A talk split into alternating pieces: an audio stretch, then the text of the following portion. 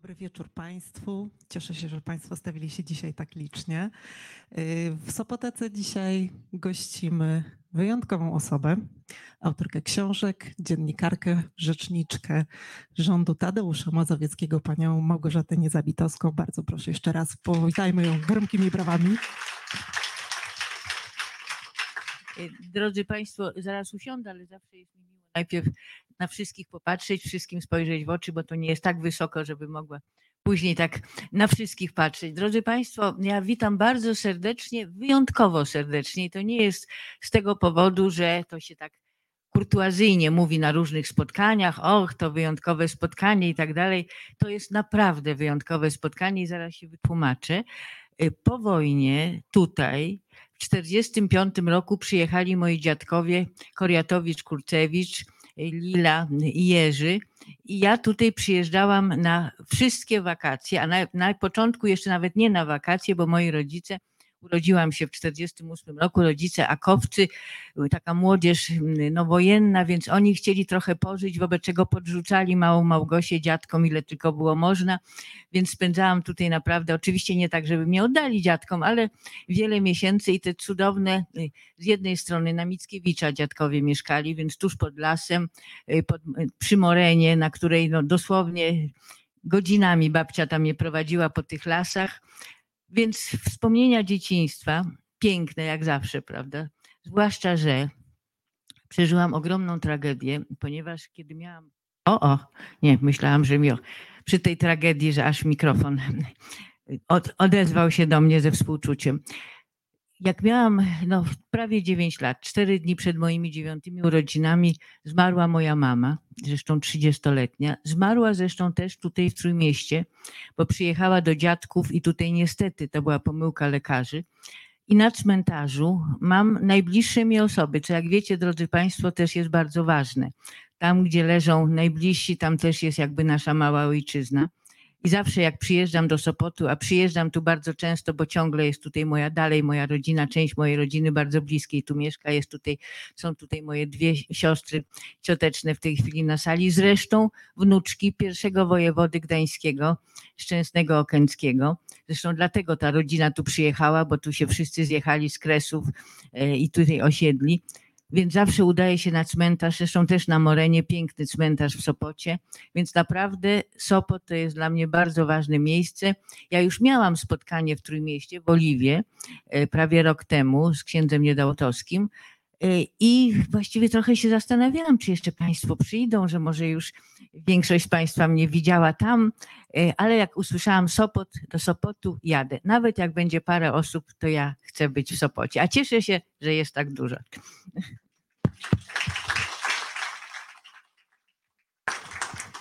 Ja jeszcze tylko dodam, że y, cały czas można kupić książkę y, pani Małgorzaty Niezabitowskiej tutaj y, przy stoliku. Jeśli ktoś z Państwa chciałby się y, zaopatrzyć we własny egzemplarz, który będzie tu, będzie okazja, żeby go również autorka podpisała, to serdecznie zachęcam. Ja też zachęcam, bo muszę Państwu powiedzieć, że nie ma nic milszego dla autora, kiedy na końcu widzi czytelników, albo już, którzy przeczytali i przychodzą z książką, albo właśnie kupili, bo zaufali autorowi. Ja zawsze, wielu, y, wielu pisarzy po prostu się podpisuje, co też zresztą rozumiem, ale ja zawsze chętnie wpisuję dedykację, więc będzie mi bardzo miło później y, Państwu te dedykacje wpisać. Czy ja nie mam jakiegoś takiego dziwnego, bo chyba tak dziwnie słychać, tak? Wydaje mi się. Dobrze? Zamieńmy się. Zobaczymy. Zobaczymy. Dzisiejsze spotkanie poświęcone jest y, debiutowi y, powieściowemu pani. Y, Jest to powieść Światłość i Mrok. I chciałam zapytać właśnie, jak przebiegała ta droga, bo znamy panią od tej strony dziennikarskiej, bardziej od literatury faktu, historii. Natomiast y, jak to się stało, że stwierdziła pani, że a, może jednak napiszę coś innego. Wiemy, że y, napisała Pani też składaną wannę, która była taką, można powiedzieć, przymiarką. Y, Ale właśnie, proszę nam powiedzieć, jak wyglądała ta.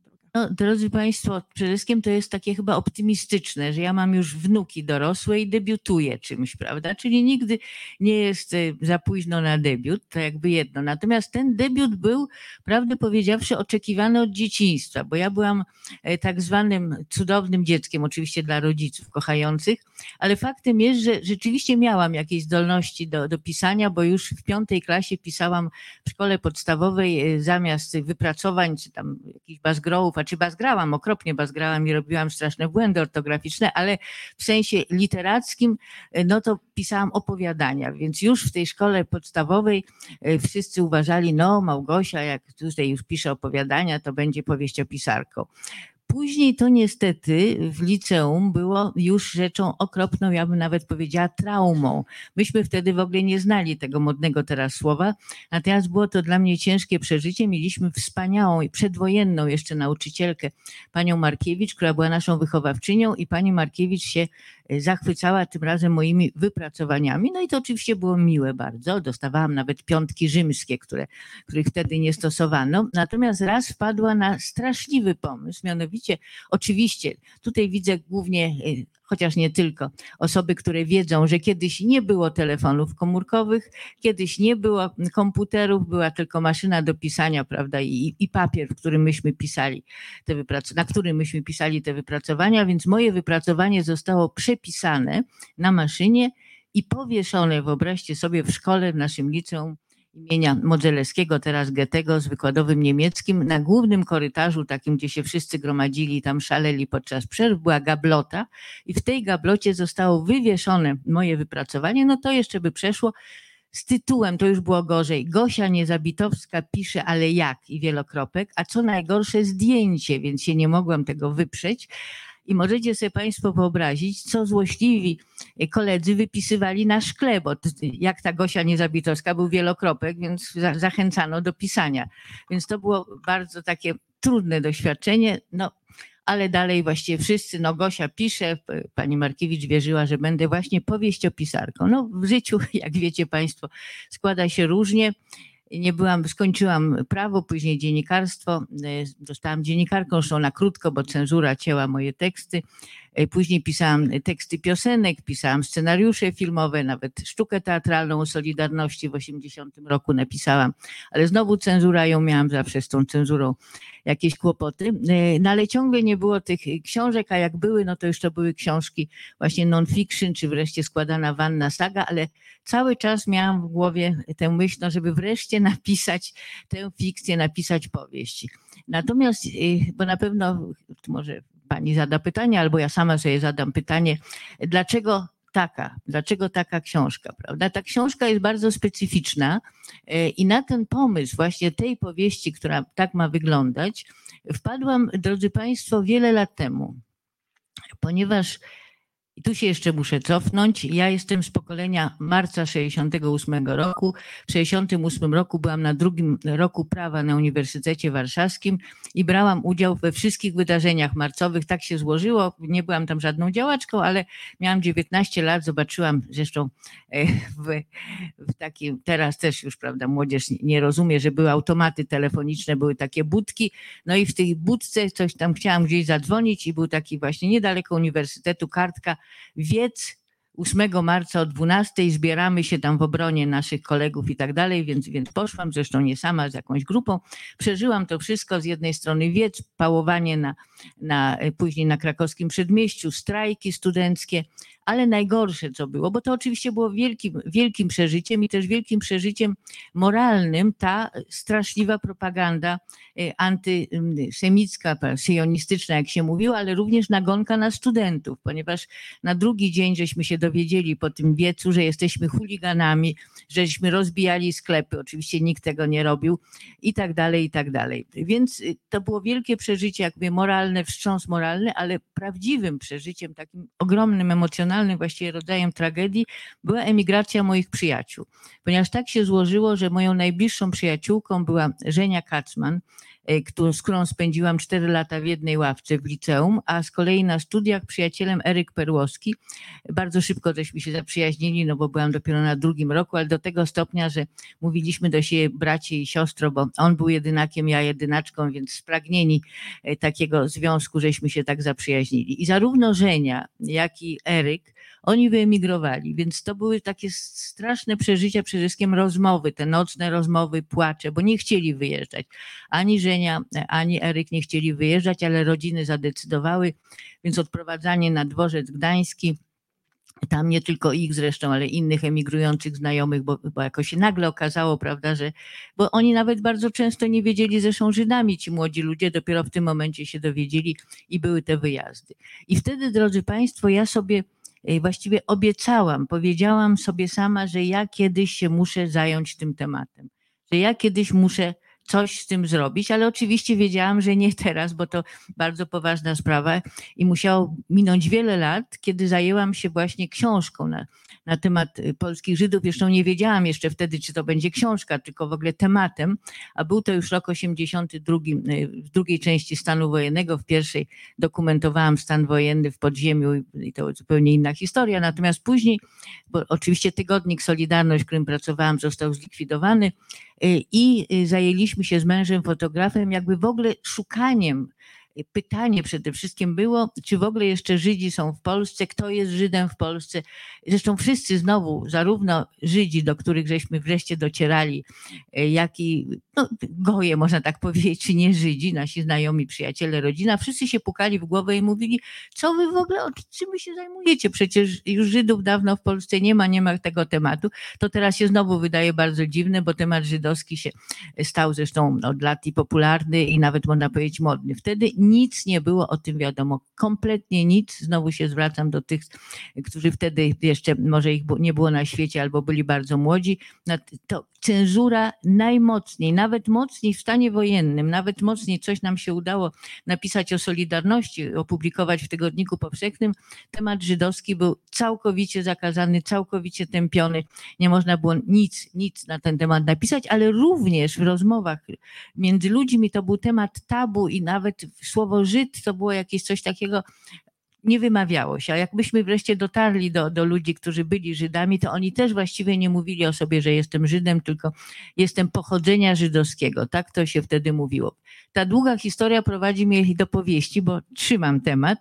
Mianowicie wtedy, kiedy i to był te, ten uderzający moment, i, kiedy sobie powiedziałam, że ja kiedyś muszę coś z tym zrobić również, nie tylko z tematem żydowskim, ale jakby z tą sprawą. Mianowicie miałam to szczęście akurat, że w tym czasie, a to były lata, jak mówię, 82 do 85, bo żeśmy przez ponad 4 lata nad tym pracowali, e, bo to był nasz własny projekt, więc żeśmy, żeśmy to robili za własne pieniądze i, i musieliśmy oczywiście pracować, później jeździliśmy, szukaliśmy, ale to mniejsza z tym. Natomiast co było wtedy uderzające?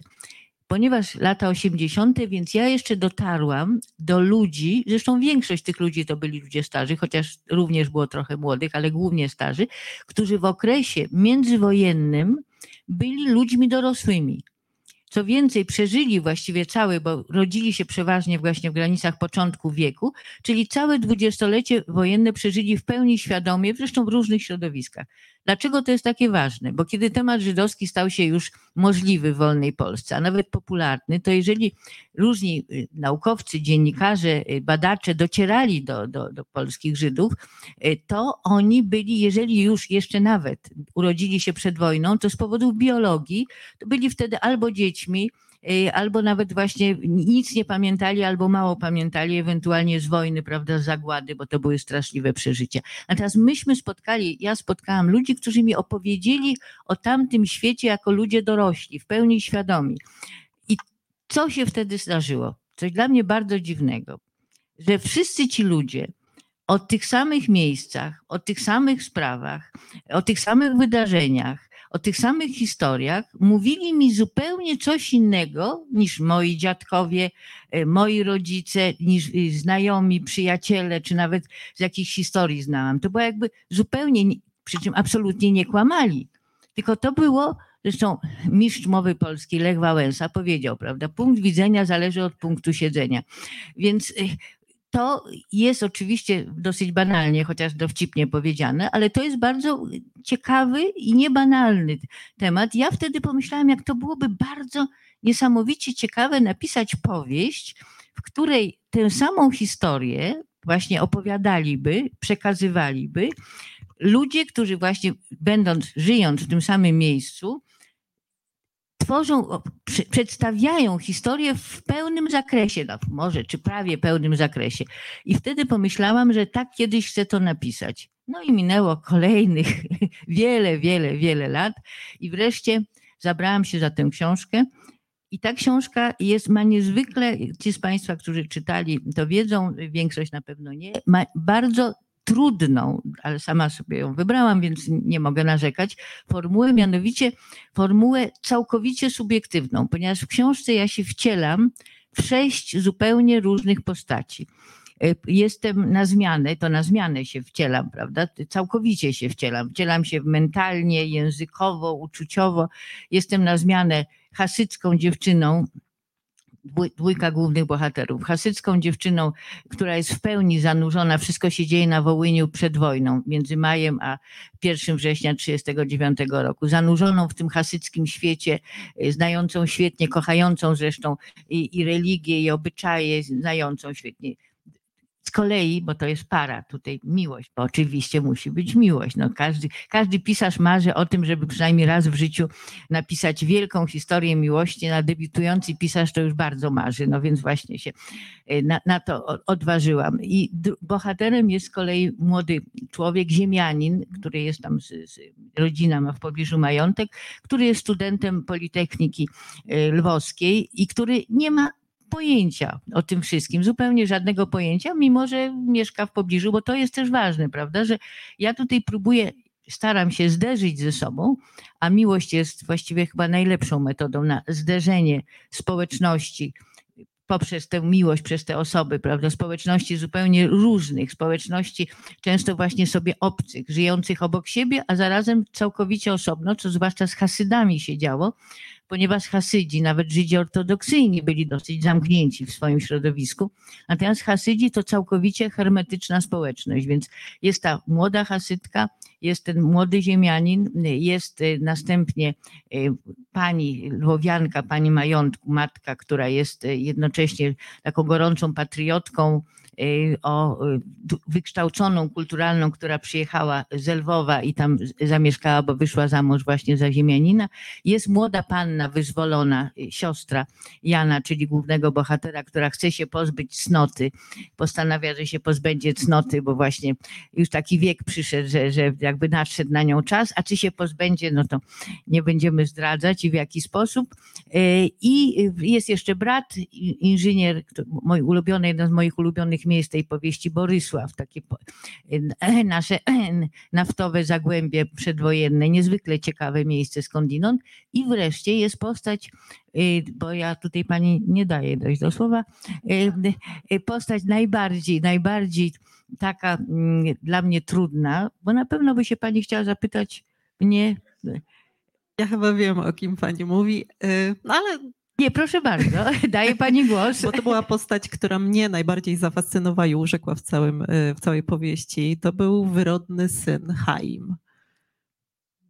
Na pewno pani by się chciała zapytać, jak mi się udawało wcielić w Chaima.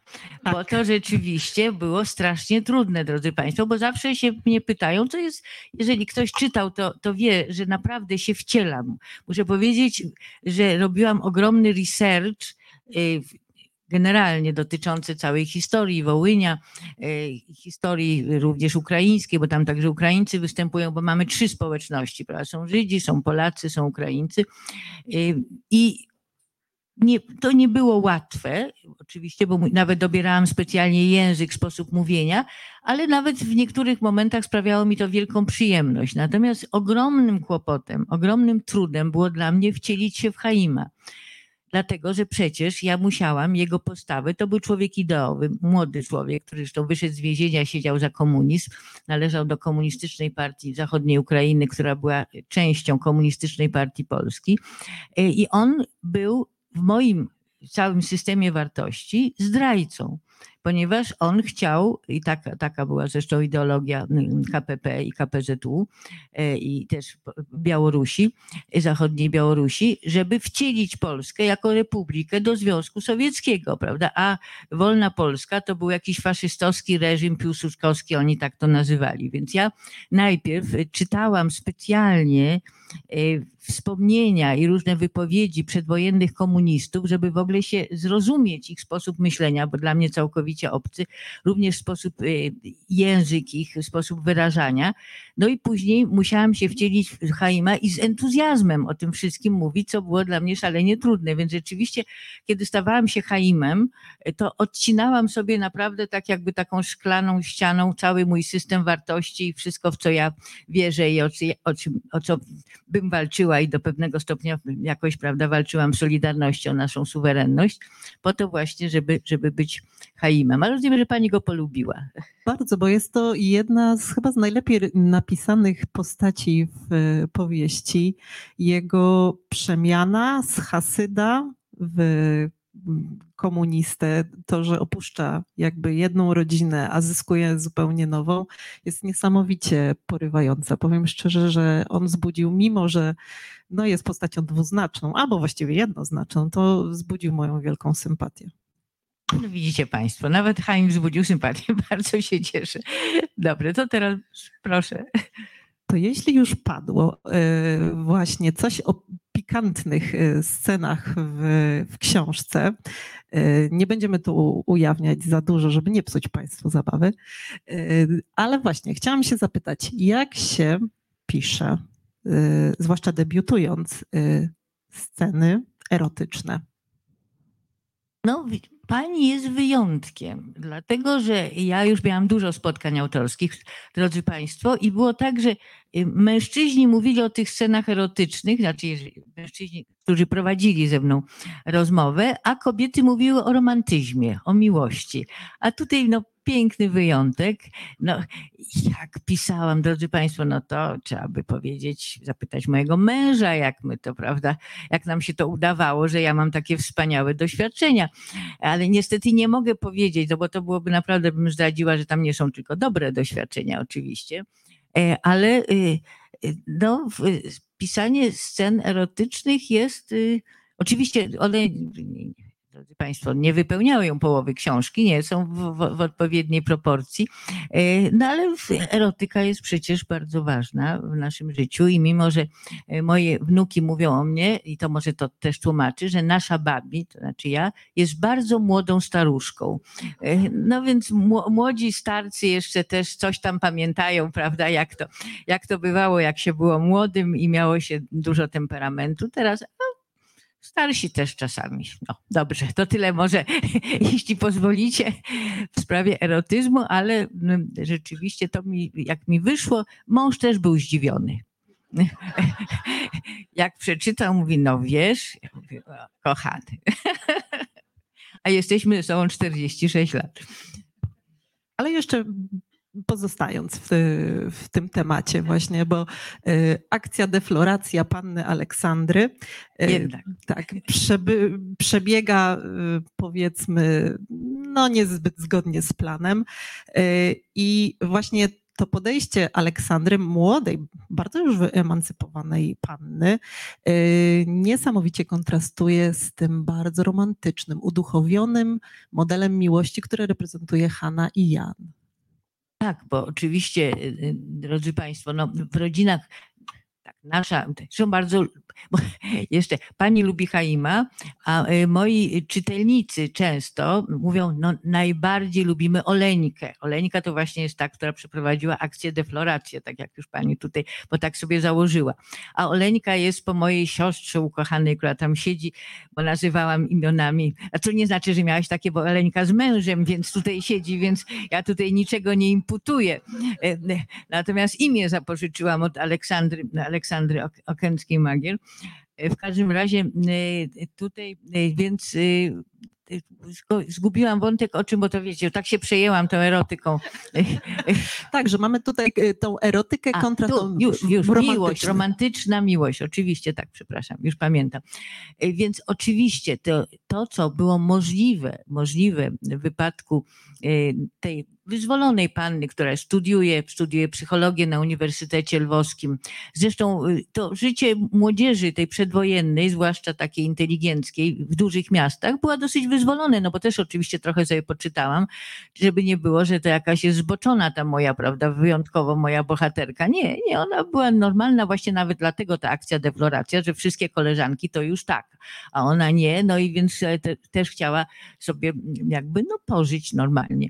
W każdym każdym razie, natomiast Hanna, Hasydzi, to to jest niezwykle, tak jak wspomniałam, hermetyczne środowisko.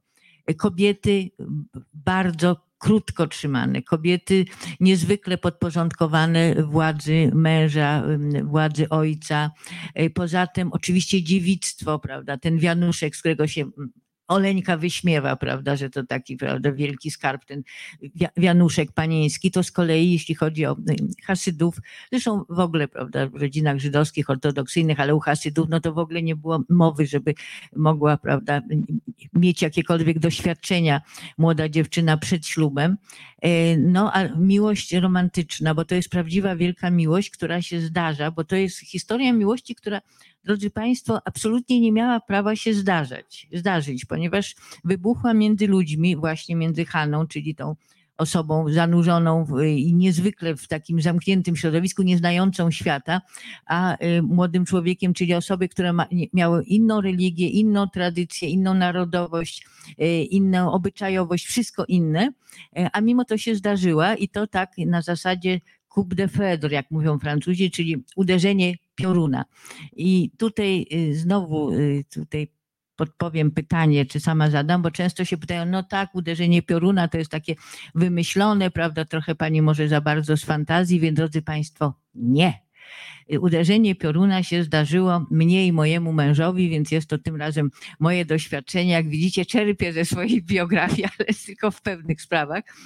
Mianowicie, y, to jeszcze tylko się do, do, o tym opowiem odrobinkę. Y, jak y, było takie wydarzenie w Warszawie w roku 77. Była wystawa młodych fotografów. Wymyślili sobie, że pod mostem Poniatowskiego powieszą swoje zdjęcia, oczywiście tylko na jeden dzień. Wtedy takich performance, jak teraz modnych, to właściwie nie było, no ale wymyślili Tomek Sikora, bardzo znany fotograf. Teraz wtedy wszyscy byliśmy młodzi, to urządził i potem, no też tak jak u młodych, oczywiście pod tym mostem nie mogliśmy sobie zrobić zabawy, no bo to już by chyba przyjechała milicja nas tam przepędziła, więc w dziekance, w domu studenta, e, zresztą w Akademii Sztuk Pięknych, było jeszcze taki klub i tam w tym klubie oczywiście zabawa, dyskoteka. A ja, zresztą mąż też, inaczej bym za niego nie wyszła, bo to absolutny był warunek. Jak myślałam o tym, za kogo wyjdę, to musiał mieć poczucie humoru, mieć dobre serce i umieć tańczyć. No więc, więc ja, jest ta, jest ten, ta zabawa, po, po wystawie. E, no i ja oczywiście tańczę, e, a mój mąż wtedy pracujący dla, dla perspektyw, młody fotograf, jeden z tych, co miał te zdjęcia, ale nie był na tym, pod tym mostem, ponieważ miał jakiś e, tam wyjazd, musiał robić zdjęcia poza Warszawą, więc się spóźnił, a tam były takie schody, poniżej ten, ten parkiet. No i mąż zawsze opowiadał o tym później, że wszedł, i zobaczył białego anioła tańczącego na, na, na, tej, tam na dole i powiedział sobie ta albo żadna. A dlaczego biały anioł? Bo ja byłam ubrana, drogie panie, na pewno te z siwymi włosami pamiętają, w białe prześcieradło. Dokładnie rzecz biorąc, strój uszyty z białego prześcieradła, no bo oczywiście dziewczyny w PRL-u miały fantastyczne pomysły, czego myśmy nie wyprawiały, prawda? Farbowanie, robienie, szydełkowanie na drutach, prawda? Najgorzej z butami było, bo to już butów trudno było zrobić, to rzeczywiście to był zawsze kłopot. Ale wszystko inne jakoś miałyśmy fantazję i wiem, że zawsze jak ktoś przynajmniej do Warszawy, myślę, że w Trójmieście było tak samo, przyjeżdżał za granicy, to mówił te Polki nie tylko piękne, ale jak one świetnie ubrane. No, to była wszystko nasza przemyślność. I właśnie ja dostałam prześcieradło, kupiłam z cienkiego płócienka, no i od razu pobiegłam do krawcowej, która uszyła mi takie wąskie spodenki, tunikę, jakiś paskiem się okręciłam, no więc byłam na biało, no więc biały anioł, no i ta albo żadna podszedł do Tomka i mówi, kto to jest ta dziewczyna? On mówi, stary, nie ma żadnych szans. No ale na szczęście się nie posłuchał, podszedł, zaczęliśmy tańczyć, tańczył świetnie, no i do dzisiaj 46 lat czasami tańczymy, także. No ale wiem, że tak bywa, bo rzeczywiście uderzenie, no ja, u mnie nie było takiego uderzenia, ale bardzo szybko też miłość i po y, pół roku już byliśmy po ślubie, także bardzo to było szybko, więc ja wiem, że to się zdarza i właśnie moich bohaterów, moim bohaterom też to się zdarza, i, bo wszystko w ogóle, drodzy Państwo, zaczyna się na ślubie. No, zaczyna się na, na weselu, na ślubie i na weselu, kiedy wychodzi za mąż siostra y, mojej bohaterki głównej, Hany, Zresztą najpiękniejsza dziewczyna w tym sztetyl, y, ta jej siostra Sara, która wychodzi z kolei za najbogatszego młodzieńca, który zresztą nie jest Hasydem. Y, ponieważ, tak jak wspominałam wcześniej, w rodzinach hasyckich były bardzo, bardzo takie mocne, twarde obyczaje i właściwie nie można było wyjść za mąż czy się ożenić poza środowiskiem hasyckim. Y, I dopiero tylko dlatego, że właśnie Meir, czyli ten pan młody, y, który był synem, jak mówię, najbogatszego, rzeczywiście takiego wielkiego bogacza w tym Sztetel, y, Miznagda, czyli Żyda ortodoksyjnego, ponieważ można powiedzieć, jeszcze może zrobię małą dygresję, że Hasydzi to jest to to jest to judaizm radosny. Jest to judaizm stąd na przykład, na przykład skrzypek na dachu, prawda? To, to są Hasydzi, bo ten taniec sławny, prawda, który e, później wszyscy tak oglądali i, i, i lubią, bo rzeczywiście jest bardzo, bardzo malowniczy. Hasydzi w synagodze czy w bożnicy tańczą. Hasydzi Pana Boga chwalą tańcem, śpiewem, właściwie wszystkim, co robią. Oni nie są człowiekiem, nie są ludźmi księgi, tak jak judaizmu rabinicznego, czyli prawie każdego innego, to, to, to jest księga, to jest nauka, to jest Talmud, to jest studiowanie. Oczywiście Hasydzi też studiują Talmud, bo każdy Żyd y, religijny studiuje Talmud, ale to nie jest najważniejsze. Więc y, ta społeczność jeszcze taka bardzo specyficzna, więc on, oni chcą być ze sobą. Jeżeli wychodzi ktoś z tego kręgu, właściwie zostaje wyklęty, a nawet, tak jak Haim, no to oczywiście jest skrajność, ale w wypadku Hany, gdyby y, chciała wyjść za, za y, nawet ortodoksa, a tym bardziej za goja, no to już w ogóle nawet by się w głowie nie mieściło, to taka osoba zostaje wyrzucona ze społeczności, odprawia się żałobę, siedmiodniową siwę, tak jakby ktoś umarł, zawiesza się, prawda, cały rytuał, prawda, y, lustra, szyby, zawiesza się, że jest ciemno i siedem dni siedzą na ziemi, odprawiają całą żałobę, ta osoba nie istnieje, ta osoba nie wolno wymawiać jej imienia, zostaje wyklęta. Więc to są rzeczywiście niezwykle zamknięte środowiska. Więc zaczyna się to wszystko ślubem, kiedy Mejrowi udaje się zdobyć Sarę, właściwie przekupić, zresztą po wielu staraniach e, ojca jego, prawda, który przekupuje, że tak powiem, ojca, e, ojca Sary na zgodę na to małżeństwo. I jedynym, jedynym gojem, jedynym nie Żydem na tym ślubie jest Jan, który specjalnie przyjeżdża e, z Lwowa, ponieważ Jan się przyjaźni z Mejrem. Razem chodzili do gimnazjum w Łódzku, czyli w, w stolicy Wołynia. No i e, zostaje zaproszony, zresztą wiedział, bo się ten Mejr kochał w Sarze właściwie od tam 12-13 roku życia, teraz mają po lat 19, zdobył ją. E, no i Jan przyjeżdża i właśnie jest na tym weselu i na ślubie i nic tego nie rozumie, prawda? Nie, ma, nie tylko nie, nie rozumie języka, nie rozumie hebrajskiego, aramejskiego czy jidysz, ale też nie rozumie obyczaju, więc May mu nawet przydziela takiego tłumacza, adwokata z Krakowa, który mu cały czas tłumaczy, co się dzieje, te obyczaje i ten język. No i właśnie oglądamy, jest opowieść, jest opowieść Hany, jest opowieść Hany o tym całym wydarzeniu, jest opowieść Jana i wreszcie jest opowieść Chaima. Który dowiaduje się po wyjściu z więzienia, że jego ukochana siostrzyczka, a nie był pięć lat w tych kołkach, w tej miejscowości, bierze ślub, przyjeżdża i podgląda, bo wie, że jest wyklęty, że nie może się pojawić na tym ślubie, bo będzie potworna awantura, więc z ukrycia to obserwuje, więc mamy, prawda, opowieść y, kobiety z samego środka, opowieść mężczyzny, który nic nie wie i dopiero jest informowany i wreszcie opowieść kogo, kto bardzo dobrze wie, ale się od tego odciął i właściwie tego nie, nie znosi i uważa to za przesądy, prawda, za opium dla, dla ludu, jak, jak mówił Marx, prawda, e, a jak zawsze Haim mówił, że się Żydzi specjalnie dużo tego opium e, na, na jedni, czy nawet mówi na, nażarli.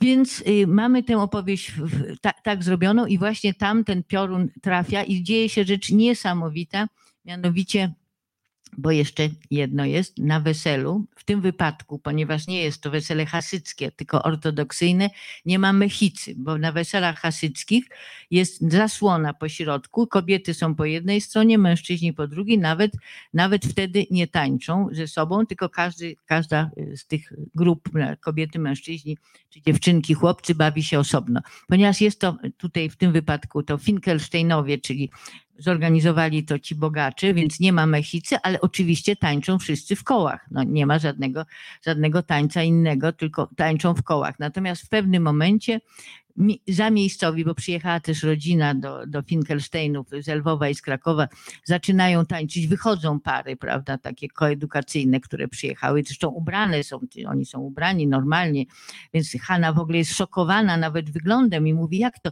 jak Żyd może być ubrany inaczej niż Żyd, prawda? To jak my możemy rozpoznać, kto jest nasz, a kto jest nie nasz? Jeżeli Żydówka, prawda, nie ma rudej peruki, prawda, nie, nie ma długiej sukni, tylko nie ma chustki na głowie, tylko ma jakieś kolorowe włosy, krótkie i tak. Więc oni wychodzą, tańczą zresztą z chustkami, bo jednak chustki, bo na tyle byli ci z miasta, mimo wszystko no, obyczaje, żeby się nie dotykać rękami, chociaż oczywiście w Lwowie czy w Krakowie tańczyli normalnie. I w tym momencie Jan się odważa i przychodzi i prosi Hanę i Hanna wbrew wszystkiemu, wiedząc, że łamie wszystkie obyczaje, że będzie za to jakaś straszliwa kara ją spotka, tańczą. No i opis tego tańca jest takim wielkim finałem, który zresztą również urzeka, urzeka tego Haima w tym wszystkim. Także to jest y, moja idea, że widzimy to, ten wielokulturowy świat, ten, ten bardzo skomplikowany świat, bardzo barwny świat, pełen kontrastów, właśnie jakby no w, pełnym czy w prawie pełnym zakresie. No i ta romantyczna miłość wybucha. Właśnie ta wielogłosowość jest chyba jedną z mocniejszych stron książki, bo y, tę samą historię mm, opowiadają ludzie, którzy pokazują ją z różnych perspektyw i często jest to tak naprawdę też y, źródłem y, właściwie zabawnych, komicznych sytuacji, tak jak Jan i Hanna zupełnie inaczej postrzegają chociażby salę weselną. Y, Jan dostrzega pewien brak gustu, pewną nowobocgackość wystroju, natomiast Hanna czuje się jakby weszła do pałacu przede wszystkim Jan myśli, ponieważ y, najpierw w ogóle myślał, bo najpierw wszystko się działo przed synagogą, gdzie były tylko wszyscy trzymali lampki albo świece, taki był obyczaj, była ta chupa, prawda, czyli, czyli baldachim, pod którym była para młodych. Całe sztetl się tam zbiegło, zarówno goście, bo gości było 300, bo nie było większej sali. E, natomiast całe sztetl, a tam było 2000 Żydów, bo to, drodzy Państwo, jest osadzone w prawdziwym miasteczku, w prawdziwym miasteczku Kołki nad Styrem. Dokładnie to wszystko tam miałam sprawdzone, może o tym porozmawiamy, jeśli Pani mi zada to pytanie. Natomiast, tak natomiast y, y, teraz, teraz mówiąc o tym, że co było dla Jana niesamowite, że on najpierw w, w tym roku roku y, myślał, że te wszystkie kobiety, y, bardzo się zdziwił, że wszystkie mają takie same włosy no, albo mają chustki. No jak mają chustki, no to chustki, a to dziewczyny, prawda? Chustki, a mężatki z odkrytymi głowami. Po czym na, na tym przyjęciu, kiedy już jasno oświetlona, ta wielka sala ustrojona rzeczywiście przepięknie, wedle Hany dla niego, prawda, nowobogacko, ale to jakby tak go specjalnie nie dziwi, no bo wiedział, że Finkelsteinowie zresztą zawsze z mailem żartował, że wy się tak wysadzacie. On mówi, no my się wysadzamy, bo my w trzecim pokoleniu czy drugim dopiero jesteśmy bogaci, a wy tam w dziesiątym to już wam nie zależy.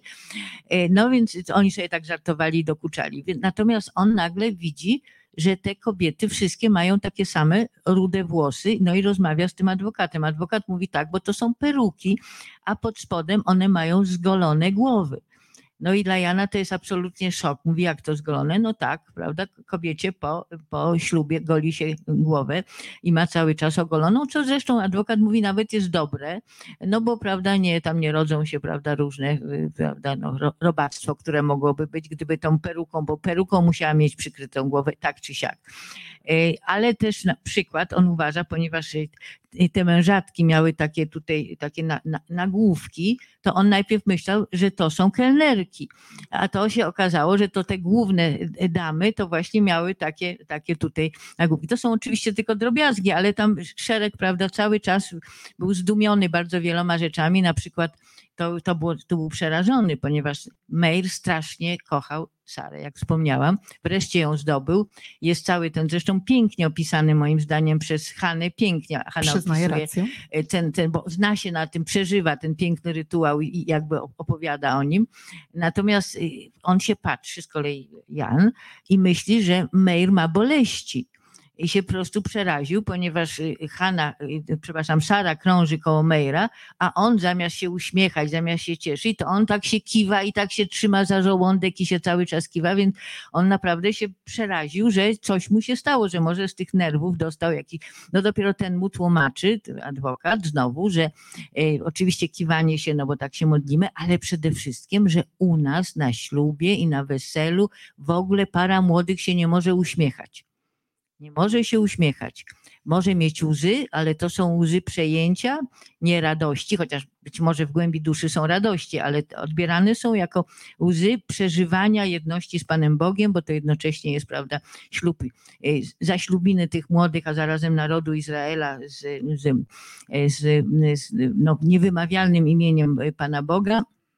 Więc to jest bardzo poważne i nie może się ten szczęśliwy bardzo, skądinąd pan młody po tylu latach zdobywszy swoją Sarę, nawet uśmiechnąć. Więc i tak dalej, i tak dalej. Oglądamy to rzeczywiście z różnych perspektyw, tak jak ja to kiedyś słyszałam. Oczywiście nie opowieść o, o weselu czy o ślubie od, od moich bohaterów mojej książki e, o współczesnych polskich Żydach, tylko właśnie to zupełnie coś opowieści, które we mnie właśnie tak jak wianie wzbudzały ogromne zdumienie i dopiero mi to wszystko tłumaczono.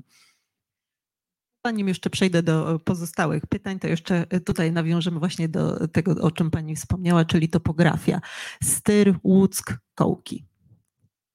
Tak, no drodzy Państwo, bo y, Kresy to jest moja mityczna ojczyzna, ponieważ dziadkowie, tak jak tu wspomniałam na początku, y, Koriatowicz, Kurcewicz, mój dziadek był inżynierem, geodetą y, i jeździł na Wołyniu, bardzo dużo czasu spędził, tam był zatrudniony. Moja mama urodziła się w Łucku, także ten Wołyń towarzyszył mi od dzieciństwa w opowieściach, bo dziadkowie, zresztą szczególnie po śmierci mamy, odegrali o wiele większy niż normalnie. Zresztą ja uważam, że w ogóle dziadkowie odgrywają wielką rolę w życiu wnuków, to jest jasne. E, natomiast moi jeszcze większą, no przez to, że oczywiście poświęcali mi, zwłaszcza babcie, no, o wiele więcej czasu. Babcia Niezabitowska w ogóle się przeprowadziła do nas i, i, i z nami mieszkała ze mną i z moim ojcem. E, mówię o tym dlatego, że mało było w tym bajek, w tych opowieściach, zarówno kiedy byłam zupełnie mała, jak i starsza, tylko właśnie były opowieści e, z dawnych lat.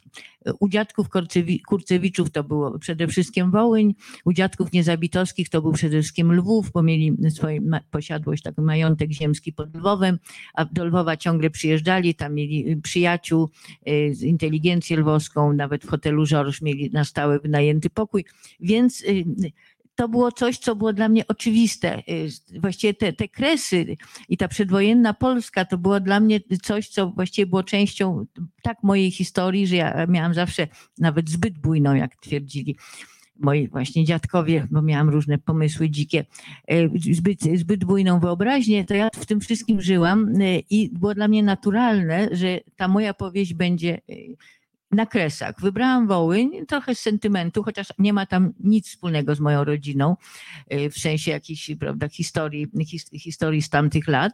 E, no i teraz chciałam, żeby to właśnie było jakieś małe miasteczko, e, a ponieważ byłam bardzo zaangażowana w powstanie Muzeum Polin, byłam od samego początku y, w, tej idei, kiedy jeszcze nie było żadnych komitetów, niczego, później komitet y, przyjaciół, a wreszcie już y, kiedy muzeum powstało, byłam w Radzie Programowej, która, która zatwierdzała zresztą wszystkie, wszystkie galerie, przez 9 lat uczestniczyłam w tym, więc tam też jako jeden z bardzo ważnych elementów Muzeum Polin jest tak zwane wirtualne sztetl, więc ja się zgłosiłam do, do pana, który się tym zawiadywał, żeby trochę z nim porozmawiać, żeby mi podpowiedzieć, powiedział, bo chciałam, żeby to było takie miasteczko malownicze, właśnie nad rzeką, no tam jest wiele rzek na Wołyniu, ale ten styr, styr Choryń ewentualnie, żeby to było północny Wołyń, bo on jest skromniejszy, lasy, mokradła, południowy Wołyń bardzo już taki urodzajny, tam, tam było wiele więcej raczej pól e, tego typu działalności rolniczej. Więc chciałam, żeby to było tu i tak żeśmy sobie wybrali, on mi zaproponował kilka takich miejsc, mówi, no tu pani Małgorzata, to jest tak, tam podał mi te.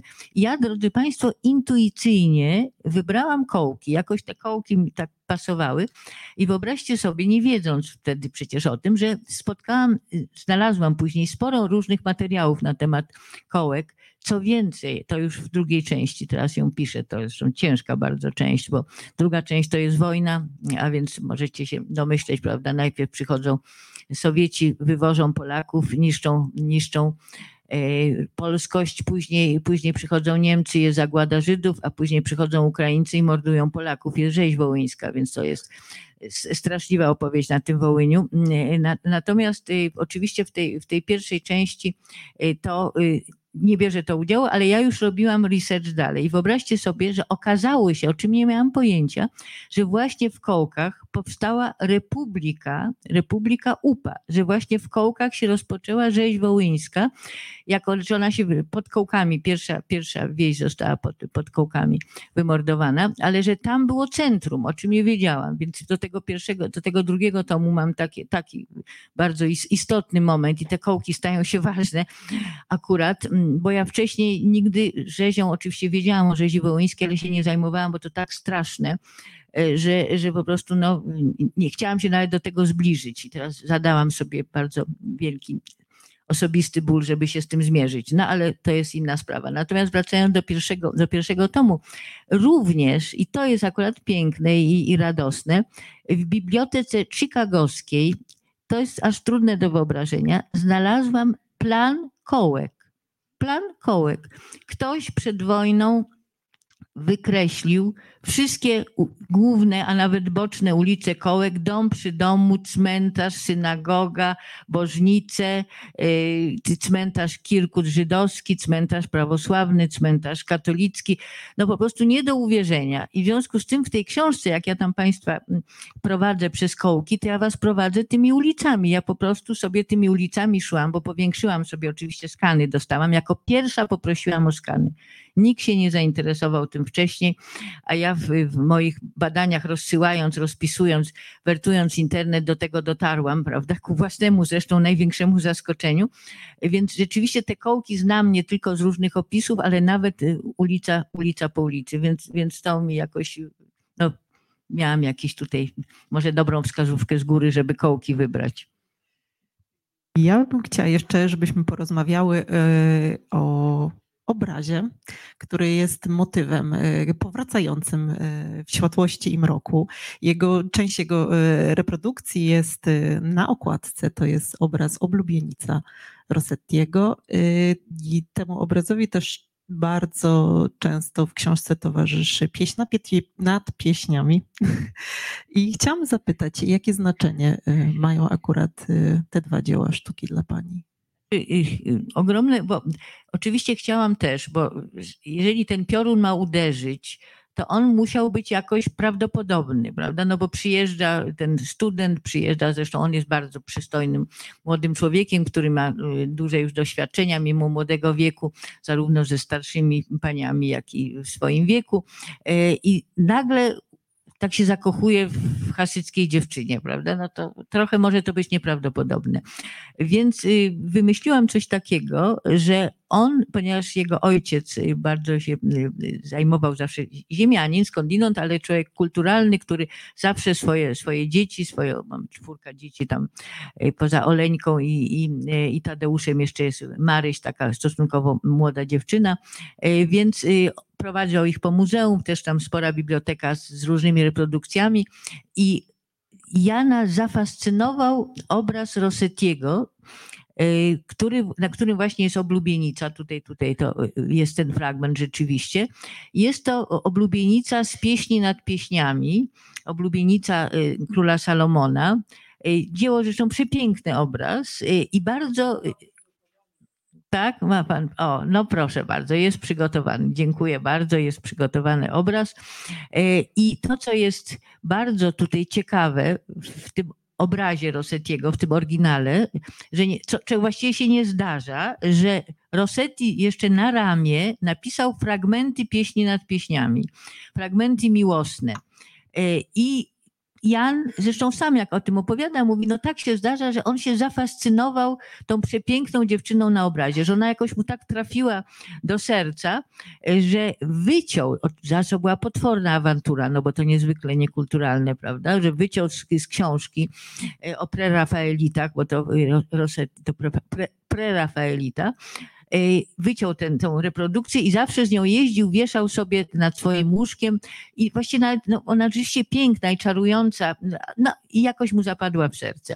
Oczywiście miał romanse z różnymi innymi kobietami, ale tego właśnie, tej nocy, tego wieczoru, pod tą Bimą, bo jak jest Bima, tak jak mówiłam, Baldachim, po jednej stronie stoi rodzina pana młodego, po drugiej stronie stoi rodzina panny młodej oczywiście e, i Jan, specjalnie zresztą Meir o to zadbał, żeby Jan wszystko widział dobrze w tym tłumie, w tym zresztą słabym stosunkowo świetle, więc kazał adwokatowi, żeby Jana podprowadził blisko. No i Jan jak stanął niedaleko tej Bimy, to spojrzał na drugą stronę i w tym świetle tych lampek nagle zobaczył oblubienicę nagle zobaczył dziewczynę, która wygląda jak oblubienica. Ma też piękne takie złoto-rude włosy, warkocze, które wystają spod tej chusty. Tę twarz właśnie taką piękną, która, która go absolutnie no po prostu piorun uderzył, bo zobaczył oblubienicę i w tym momencie, oczywiście ja to dosyć w tej chwili Państwu prosto opowiadam, on to tam pięknie opowiada w książce, tę całą swoją historię i, i stąd właśnie ten moment tego uderzenia, tej prawdopodobieństwa, zresztą później jak on poszedł do Meira i prosił go o pomoc, bo on prosi Meira o pomoc, bo on wie, że, że z Haną nie, ma, nie może się porozumieć, to Meir go w ogóle wyśmiewa i mówi, no stary, przecież wczoraj mi jeszcze mówiłeś, bo jeszcze się zakładali wcześniej, prawda, y, o, o, tam, o, o różne historie, między innymi o to, że właśnie kiedy się Jan ożeni, to przed, przed ślubem Meira, bo rozmawiali. I Jan mówi, że się, mówił wtedy, że o stary, będziesz długo na ten, na, na ten jakby zakończenie tego zakładu czekał, bo ja się długo nie ożenię, nie jestem zakochany, a na drugi dzień przychodzi i mówi, że jest zakochany. E, więc ten mówi, no tak, prawda, co ty mi tu opowiadasz? I dopiero jak on mu mówi, przecież to jest moja oblubienica, przecież ty tak jak mi mówiłeś o, o tej Sarze, to ja oczywiście nie aż tak, ale co i raz o tej oblubienicy i widziałeś tę oblubienicę i dlatego mail mu też w końcu, chociaż z wielkim trudem, to jest taka bardzo długa między nimi dyskusja, wreszcie mówi, że mu pomoże, ponieważ wierzy mu, że to nie jest kaprys, bo cały czas mówi, słuchaj, to jest kaprys dla ciebie, bo to dla ciebie taka, no jakaś, prawda, nowa sytuacja, coś, czego nie miałeś. A on mówi, nie, ja, się, ja naprawdę się zakochałem i tak dalej. Więc, więc to, ta oblubienica jest, jest ważna i uważam zresztą, że, że bardzo ładnie ta, ta okładka jest zrobiona, bo to miałam zastrzeżone w kontrakcie, co normalnie się nie robi, ale ja wymogłam, że zatwierdzę okładkę. Więc znak mi przysłał okładkę. Najpierw mi długo nie przysyłali i ja cały czas mówię, no co z okładką, bo już wszystko było, no nie, bo ciągle nie tego i wreszcie przysłali. Ja mówię, tak, od razu, także nie, tutaj nie, nie marudziłam.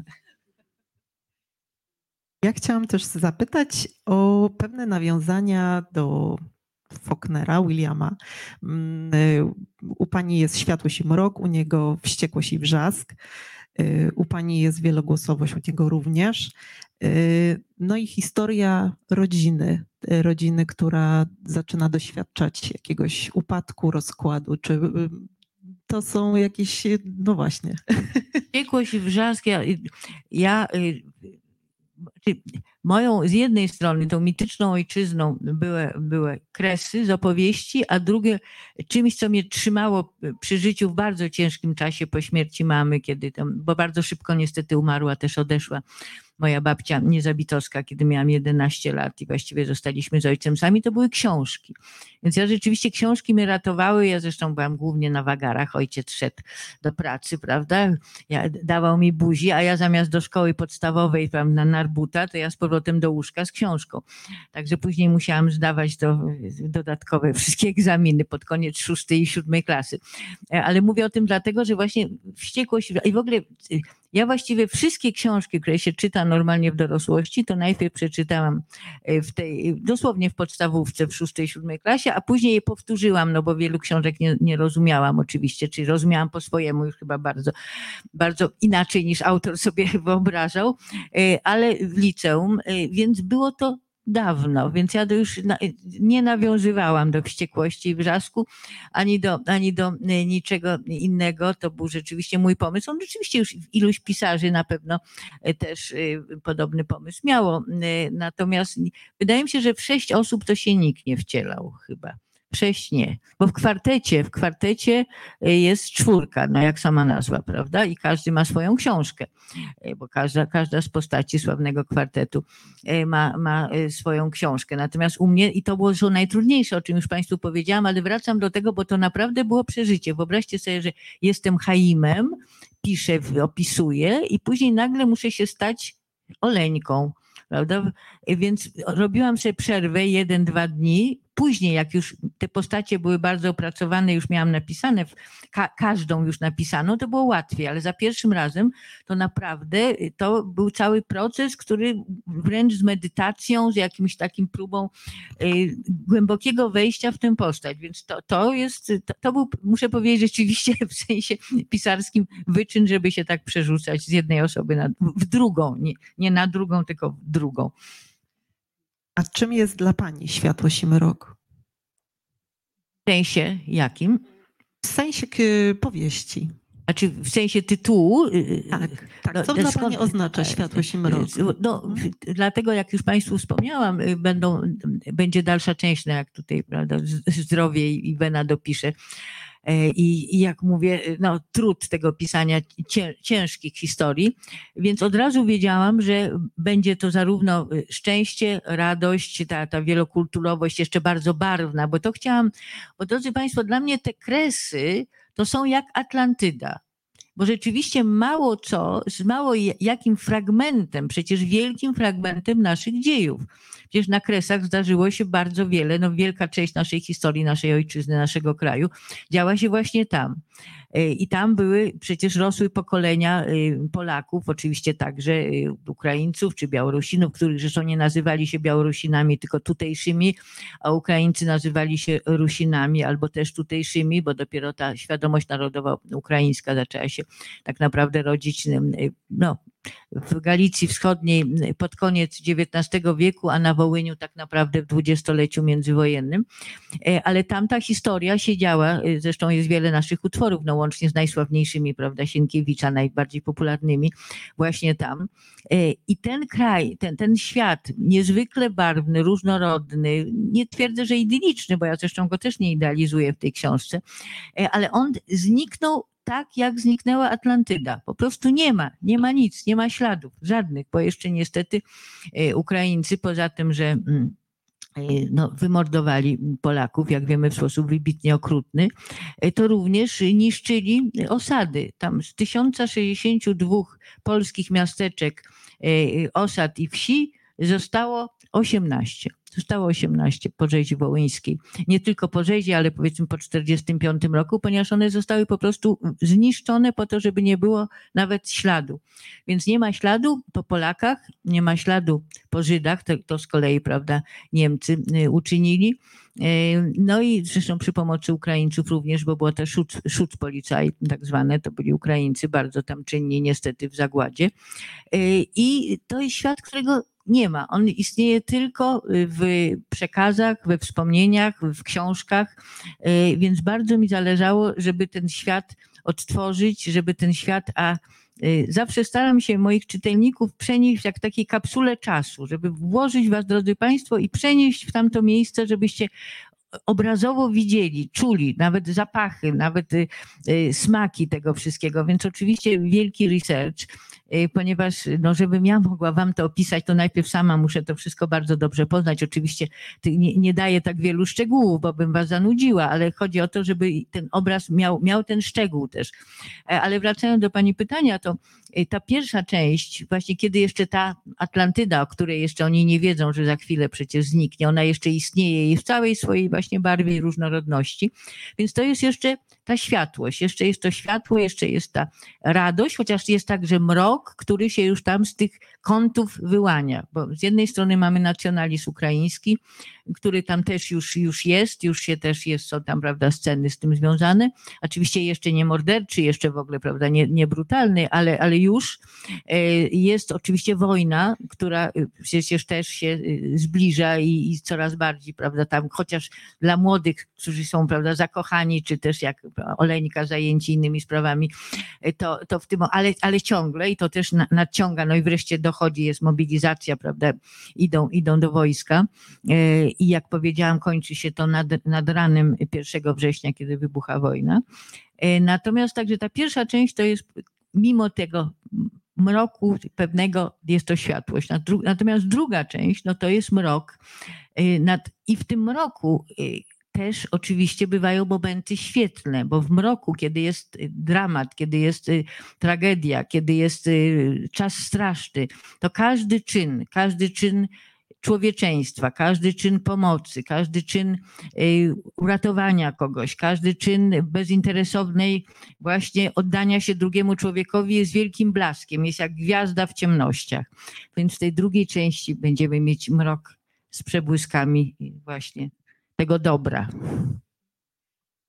To, że tak powiem, e, równocześnie już Pani odpowiedziała na moje pytanie właśnie, czy, czy możemy się spodziewać kontynuacji e, losów e, Hanna i Jany. Bardzo mnie cieszy, że tak strasznie mnie, muszę Państwu drodzy, męczą czytelnicy.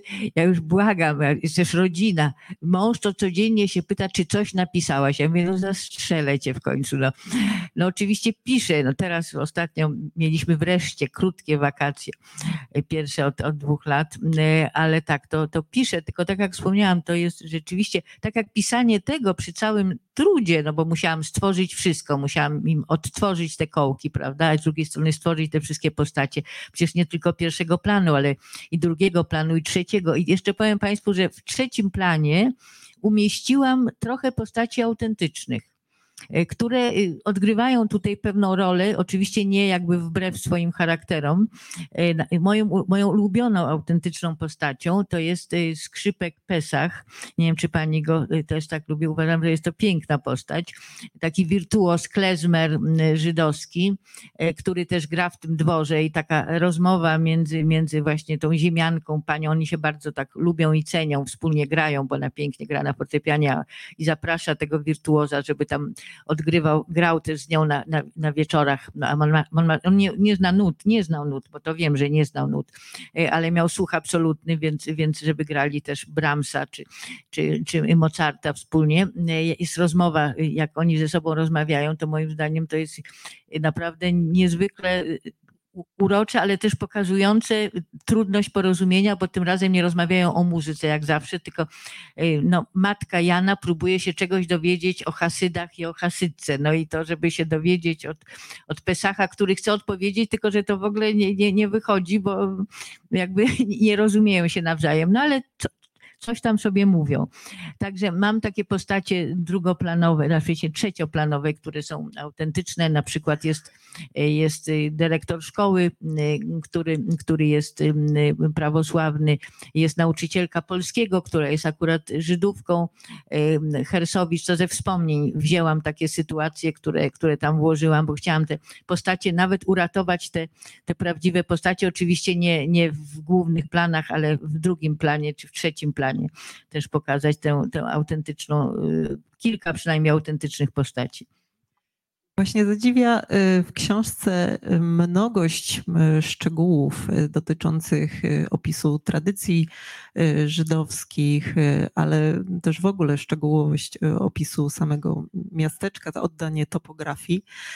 Natomiast to, co jeszcze bardziej zadziwia, to jest mnogość i też skomplikowanie relacji między postaciami, bo na ich relacje właściwie nakłada się i religia, i status społeczny, i ich narodowość, i to nie są łatwe relacje.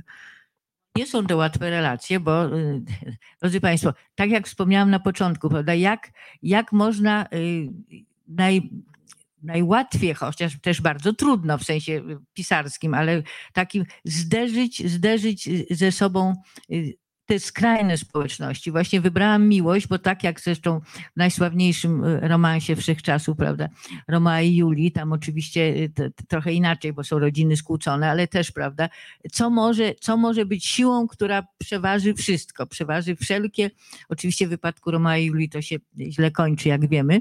Jak się u mnie kończy, oczywiście nie powiem, chociaż się wszyscy pytają, kto przeżyje, a jak się skończy i tak dalej, to, to w tej dalszej części.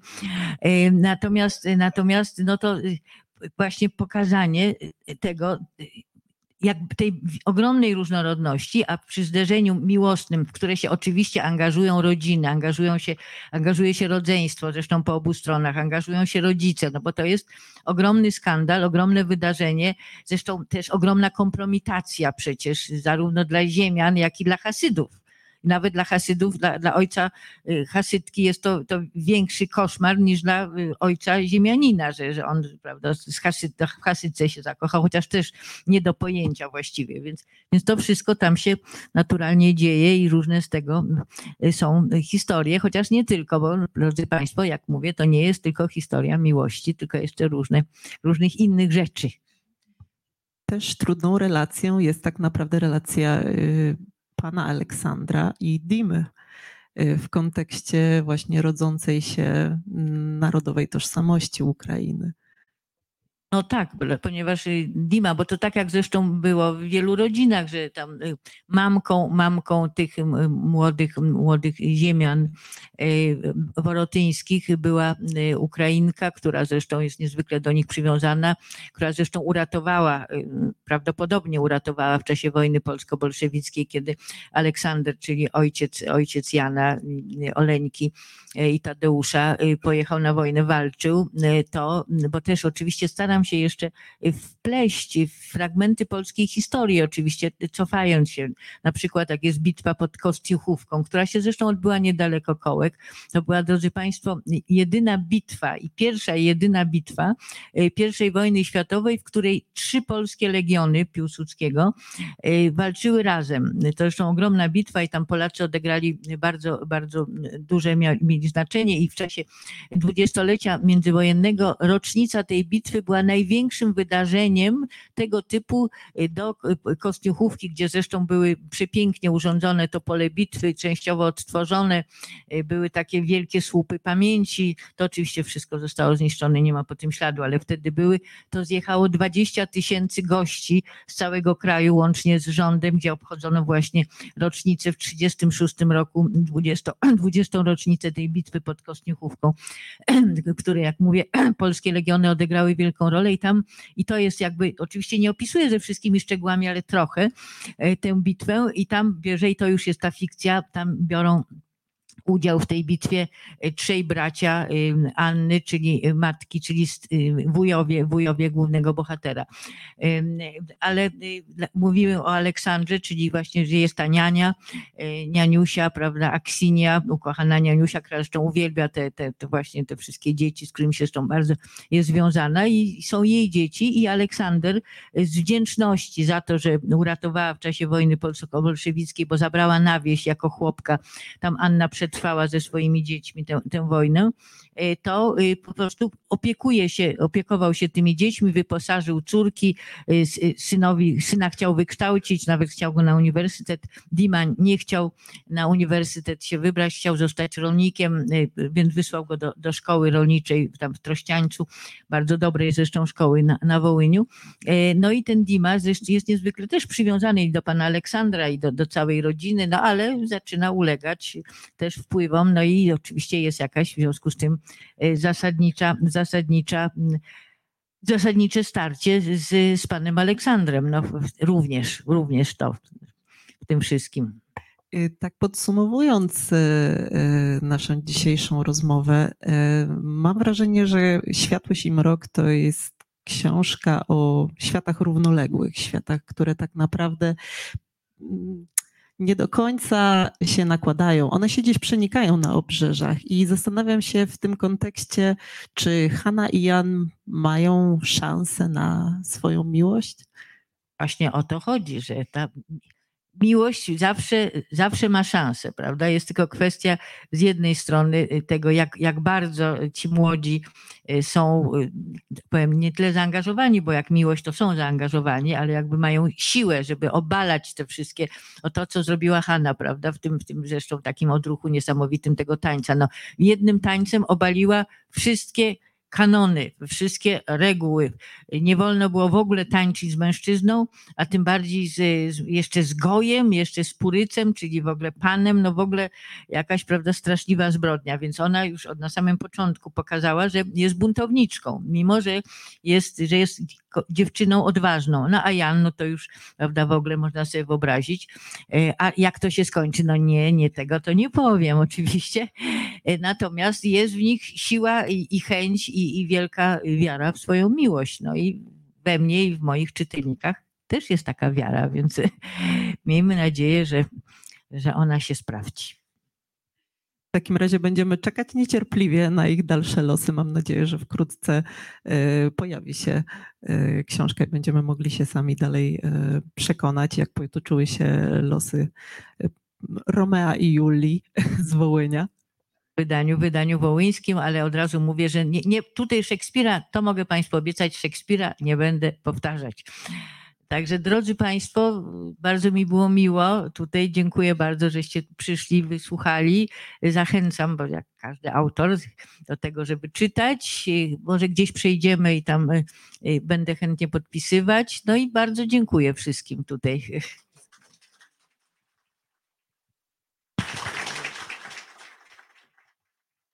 Jeszcze, jeśli ktoś z Państwa ma pytania do naszego Właśnie gościa, e, ktoś ma. to e, proszę rękę do góry, a ja już podchodzę z mikrofonem.